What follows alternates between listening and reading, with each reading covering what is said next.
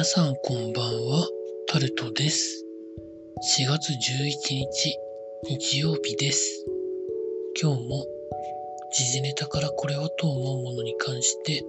話していきます。福岡知事選挙は元副知事の方が当選ということで記事になってます。元副知事の方はいわゆる国の政権与党プラス立憲民主党や共産党以外が全て押すという国の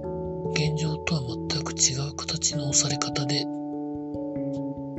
まあ知事の大体のやり方を押す方を当選に押したというところがなんともなと思うんですけど知事だった人は病気で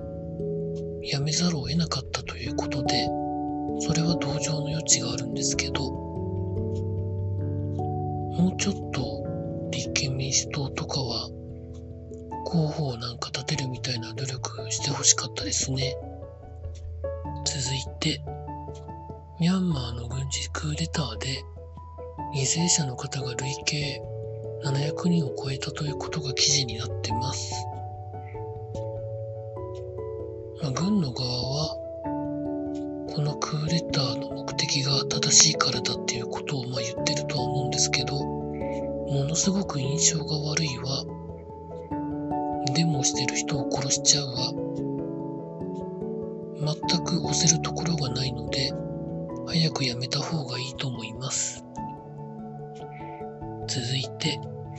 経済のところでいきますと、ユニクロがかなり中途半端な発言をしたために、フランスの NGO に告発されるみたいなことになってるということが記事になってます。はっきり言っても、なんか中国でビジネスができなくなることがあるんでしょうかね。そんなことを気にされてるんでしょうか。続いて、いちごの輸出が好調で富裕層に人気で売れているということが記事になってます。2月のいちごの輸出は493トン。単月では初めて10億円を突破ということで、コロナ絡みの巣ごもり需要で海外でも売れてるということが、うん、いいことなんでしょうね。多分、日本よりも高く売れるんだったら、ちゃんと品質管理して海外で売った方が儲かるんじゃないんでしょうかというところなんでしょうね。続いて、スポーツのところに行きますと、今日はサッカーの日本女子代表が親善試合をやってまして、パナマだったと思うんですけど、まあ、前回に続いて圧勝ということで、ま力の差をちゃんと見せたというところが良かったんじゃないのでしょうか。競馬に関して言うと、初めてクラシックで白毛の馬が制覇するということで、名前をど忘れしてしまったんですけど、まあすごいことだなと思います。最後に、コロナ絡みで、オリンピック柄、オリンピックでもし、新型コロナウイルスに感染した人が出た場合に備えて、選手村の外のホテルで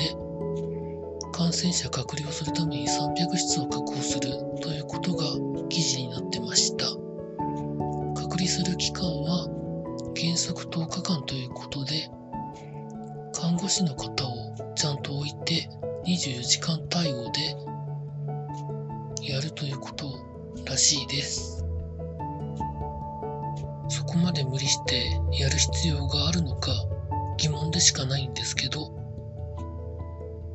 準備されてきた方々にとっては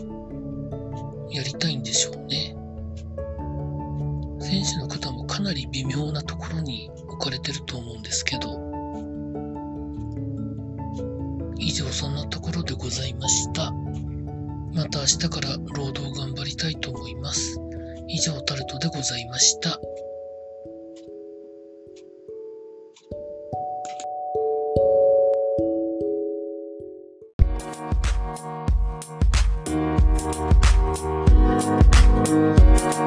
うん。